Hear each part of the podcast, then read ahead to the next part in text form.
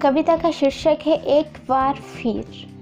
अनीता अग्रवाल की पोएट्री एक बार फिर वो सोच रही है अपनी ज़िंदगी के बारे में।